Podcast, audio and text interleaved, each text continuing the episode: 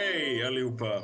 Filip heter jag och här tillsammans med mig har jag Martin. Han ska strax förklara vem han är men först ska jag prata om projektet. Ett visionsfondens projekt som jag driver där vi kommer att utforska och prata om offentlig konst i Helsingborg. Över till Martin. Tack Filip, kul att eh, du är intresserad. Martin Adme heter jag som sagt. Landskapsarkitekt i botten och min roll för staden är som stadsträdgårdsmästare. Och I Helsingborg innebär det att man har ansvar för gestaltningen av det offentliga rummet. Jag sitter också i konstrådet och det är den mixen som, som jag tror kan vara intressant för, för det samtalet här. Om gestaltning av det offentliga rummet så är det inte bara parker utan även gator, torg och lekplatser. belysning och sådana saker. Hur, hur staden upplevs helt enkelt, i de här stadsmiljöerna mellan husen. Jag har jobbat väldigt länge för Helsingborgs stad faktiskt, i 20 år. Så att det är nästan som man slutar räkna. Men jag har trivts väldigt bra och staden är väldigt spännande att jobba i också. Vad, vad är det liksom som intresserar dig i det offentliga rummet i Helsingborg? Vad är det du går igång på i det offentliga rummet i Helsingborg? Alltså förutom för att jag har ett stort hjärta för staden såklart, vilket jag tror kan vara bra, så drivs jag av att, att skapa intressanta, eh, spännande stadsmiljöer som är inkluderande eh, och ger möjligheter för invånarna att, att förverkliga sig själva och sina egna drömmar. Så att det blir mötesplatser där man kan eh, träffas, vistas, må bra helt enkelt. Jag tror att eh, det offentliga rummet är viktigt för just de här informella mötena där man kan stöta på varandra. Så att just den delen av uppdraget tycker jag är spännande. Sen så tycker jag också att det är förbaskat kul att göra vackra stadsrum som, som bygger på grönska och fina material som åldras vackert och som, som man helt enkelt bara mår bra i och uppskattar hur går liksom eh, en planering till? Liksom? Hur, hur planerar man en park? Liksom hur, det måste vara väldigt många steg och väldigt många saker som måste vägas in. Man börjar oftast med en analys av platsen och, och den, den bygger på flera delar.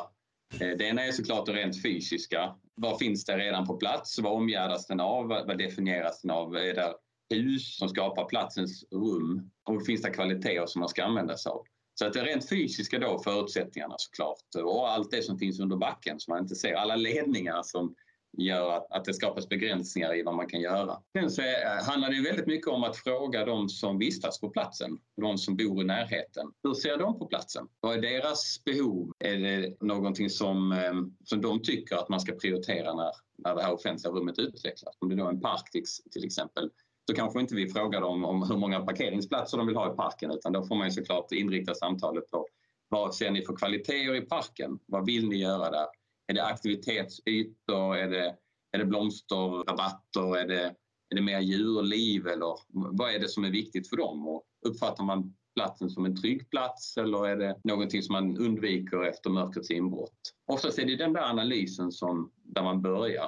Brukar du känna liksom att när ni gör den analysen debatten den är liksom sam, samenlig med liksom helhetsbilden eller liksom med det som sen blir skapat efter? Det måste vara ett svårt uppdrag att fånga upp. Dels att få liksom in en information som är bärande men också att, att förhålla sig till den och så här, ta beslut i vad man ska satsa på och inte. Absolut, och det, det är ju väldigt mångfacetterat precis som du är inne på. Och, och det är klart att vi behöver väga in mängd olika intressen. Alltifrån driftsperspektivet, om man ska kunna sköta det eller om, om, ehm, om det här är någon brandväg eller räddningsväg eller sådana saker. Och det är ju kanske som så att ibland går det en cykelbana igenom den. Då måste man förhålla sig till den. Eh, det finns olika tempo över rörelserna. Men det, det handlar om att, att i tidigt skede liksom få in så mycket kunskap som möjligt utifrån vad det finns för förutsättningar för gestaltningen. Och en viktig del i det är såklart vad har man för ekonomi att tillgå? Det finns ingen anledning att fundera på att man ska bygga värsta projektet om man inte har någon ekonomi för det. Så, att, så det är också en viktig förutsättning. Så att man tar in alla parametrar också utifrån det göra den bästa möjliga gestaltningen utifrån de förutsättningarna. Och det är ju inte samma sak som design. En gestaltning är att man avväger och gör det bästa möjliga med, med, med de förutsättningar man har. En fysisk gestaltning som man såklart vill att det ska vara attraktivt men det är också mycket funktioner, eh, också mycket kopplat till eh, driftsperspektiv och, och det ekonomiska perspektivet i investeringen. Din roll i konstrådet, är det då att liksom ta in det perspektivet det blir nästan att konstrådet blir en del av ditt arbete då ju. Ja, alltså det, det, är ju inte alla projekt som inrymmer konst eller konstverk utan det är oftast en dedikerad budget mm. kopplat till det. Och det märker man ju om man går runt i stadsrum så finns det inte konstverk överallt. Så konstrådet bemannas av mig då som stadsträdgårdsmästare utifrån perspektivet att jag bevakar den allmänna platsens möjligheter för konst.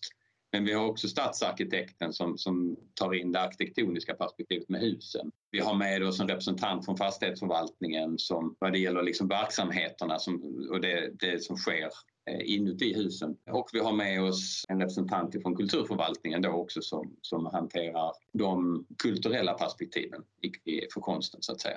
Så tillsammans så, så bemannar vi konstrådet utifrån olika roller. Men det, det är det är inte, det är inte så många projekt som, som där man har en, en dedikerad ekonomi för konst. Ditt eh, roll då som stadsarkitekt? Då, liksom Stadsträdgårdsmästare. Det är liksom större än konstrådet och det är liksom mycket mer... Eh, det, det, konstrådet är bara en liten del av... Det kan man det. säga. Det kan ja. man säga. Mm.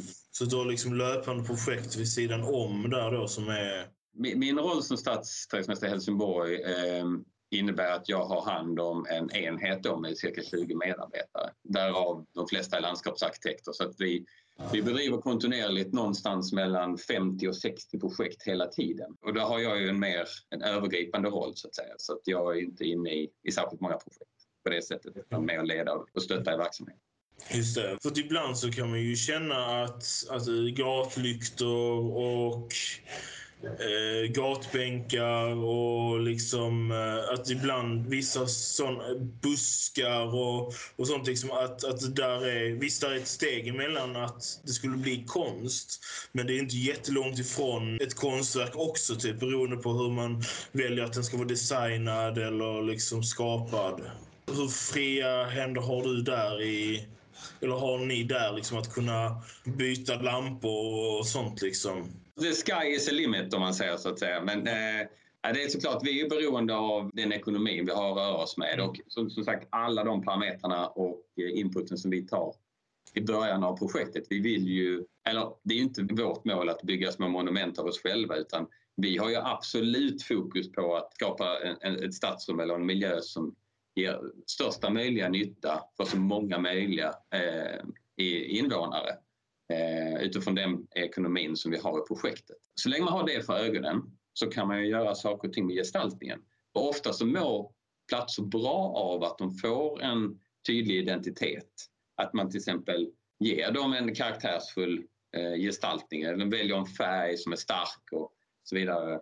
Det visar ju att man bryr sig om stadsrummet också och det ger också en känsla av att någon, någon bryr sig och därmed också att de upplevs tryggare. Det, det finns eh, ett spännande konstverk i Helsingborg som heter Sammanstråla.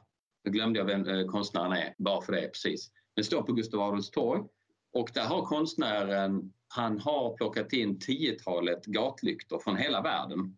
Allt från någon historisk i San Francisco till någon ganska eh, kufig från Kina till någon nere från Paris och så har han satt ihop dem. Så precis som människorna som vistas i stadsrummet kommer från hela världen och har olika ålder, storlek och form så har han satt ihop de här eh, gatlyktorna. Och då blev, blev det ett konstverk sig själv. Det, ser, det är rätt så eh, karaktärsfullt faktiskt. Jag tycker det är en spännande mix av gestaltning av stadsrummet och konst när det blir platsspecifikt. Och det kan jag tycka ibland är den bästa. Ja, för att eh, liksom, det är intressant hur man skapar en historia och en liksom, tillhörighet till en plats. Faktiskt. Och det är väl också det som eh, just konstverk och så kan göra liksom, med ett rum. Alltså. Och det är också därför som jag också tycker det är viktigt och intressant att jobba med. Liksom. Helt klart. Mm. Ja, men konsten och konstnären är oftast väldigt fri i sitt förhållningssätt och behöver ju liksom inte och kan ta ut svängarna på ett annat sätt än vad vi som landskapsarkitekter eller eh, stadsutvecklare kan göra. Konsten har en möjlighet att ibland bli spetsigare, vilket är väldigt intressant. Men när du planerade torget, liksom, visste du om att det här verket skulle komma? Visste du liksom om hur verket skulle se ut? Nej. Mm. Eh, och så är det ganska ofta faktiskt. Ibland, och jag tycker nästan att det är den bästa typen av process, så har vi med oss en konstnär i väldigt tidigt skede så att konstnären kan vara med och diskutera utformningen av stadsrummet och därmed att det blir en, en mer sammanvävd upple upplevelse av själva gestaltningen och konstverket. Det händer ibland, inte så ofta som man skulle vilja kanske. Sen så är det ofta som så att vi anger att ja, men på torget så finns det då eh, en ambition att skapa ett konstverk och då går vi ut eh, med den ekonomin vi har avsatt för det och frågar efter en intresseanmälan från konstnärer. Då får vi oftast in ett ganska stort antal som är intresserade var vi väljer ut tre stycken ofta som får ett skissuppdrag som är arvoderat. Och då får vi in tre stycken förslag. Då kan det vara att de väljer olika platser på torget eller någon väljer en fasad eller någon jobbar med belysningen eller någon jobbar med något markmaterial. Eller någon jobbar med ett, ett, ett konstverk som lyfts dit så att säga. Och sen utifrån eh, det så finns det då en, en jury, oftast konstrådet, som, som väljer vilket konstverk som utifrån då platsens förutsättningar passar in bäst och också kan skötas över tid. Och det är väldigt intressant liksom för att eh, jag har ju till exempel själv skickat in massor med sådana ansökningar. Men sen så har man fått ett tack med nej tack oftast. Eh, men efter det liksom, så är det intressant att veta liksom, hur ser processen ut om man mm. faktiskt hade gått vidare. Och hur går diskussionerna i juryn? Liksom? Hur pratar man om verken? Liksom? Hur brukar den eh, dialogen vara? Det, det, är ju väldigt mycket beroende på vilken situation om, om det är ett verk som ska finnas inne i en byggnad till exempel så är det vissa, eh, vissa förutsättningar såklart. Är det ett verk som ska vara en byggnad som till exempel eh, verksamheten är, är, alltså att man har ett vårdboende för dementa till exempel. Då är det ganska tydligt att, att det här verket inte får väcka anstöt eller verka aggressivt eller på något sätt för då mår de människorna direkt dåligt av det. Det är, det är en ganska extrem situation.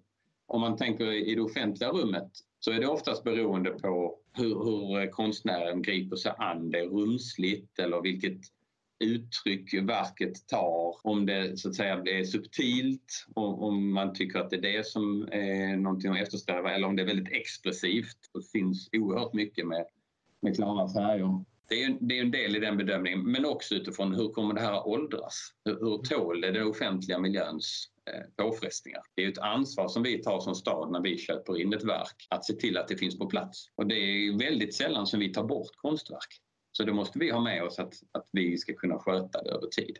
Och ibland så ska de stå på en skolgård till exempel och då väver man in perspektivet hur, hur möter barnen verket? Det, finns det någon lekfullhet i det till exempel? Så att det är väldigt platsspecifikt och situationsrelaterat. Jag tänker också att det måste vara väldigt svårt att göra de bedömningarna utifrån en text eh, som då ska beskriva någonting fysiskt som inte eh, finns än. Liksom. Ja, men de här skissuppdragen innebär att de har ganska ofta modeller faktiskt. Att det finns modeller, eller i varje fall så finns det eh, ganska tydliga tredimensionella ritningar på det. Vi har också ett krav på att man ska ha tagit fram en budget, man ska ha offerter på det så att man kan hålla sig inom ramen för den ekonomin som är avsatt. Så att, det finns ganska tydliga föreskrifter på vad som skissuppdraget innebär. Och sen såklart så finns ju den där texten också som, där konstnären berättar om sina ambitioner. Och ibland så har vi också med oss att det är konstnären själv som presenterar sitt verk. Just. Det är de lite större verken då, där det är en, en ganska stor ekonomi. Just så då får man komma och ha ett föredrag för juryn då liksom? Lite så är det. Få massa frågor och sådär liksom? Ja, jo men, jo, men så är det ju. Och, um, jag tycker ofta att det är väldigt spännande att höra konstnären själv berätta. Det ger en ytterligare dimension.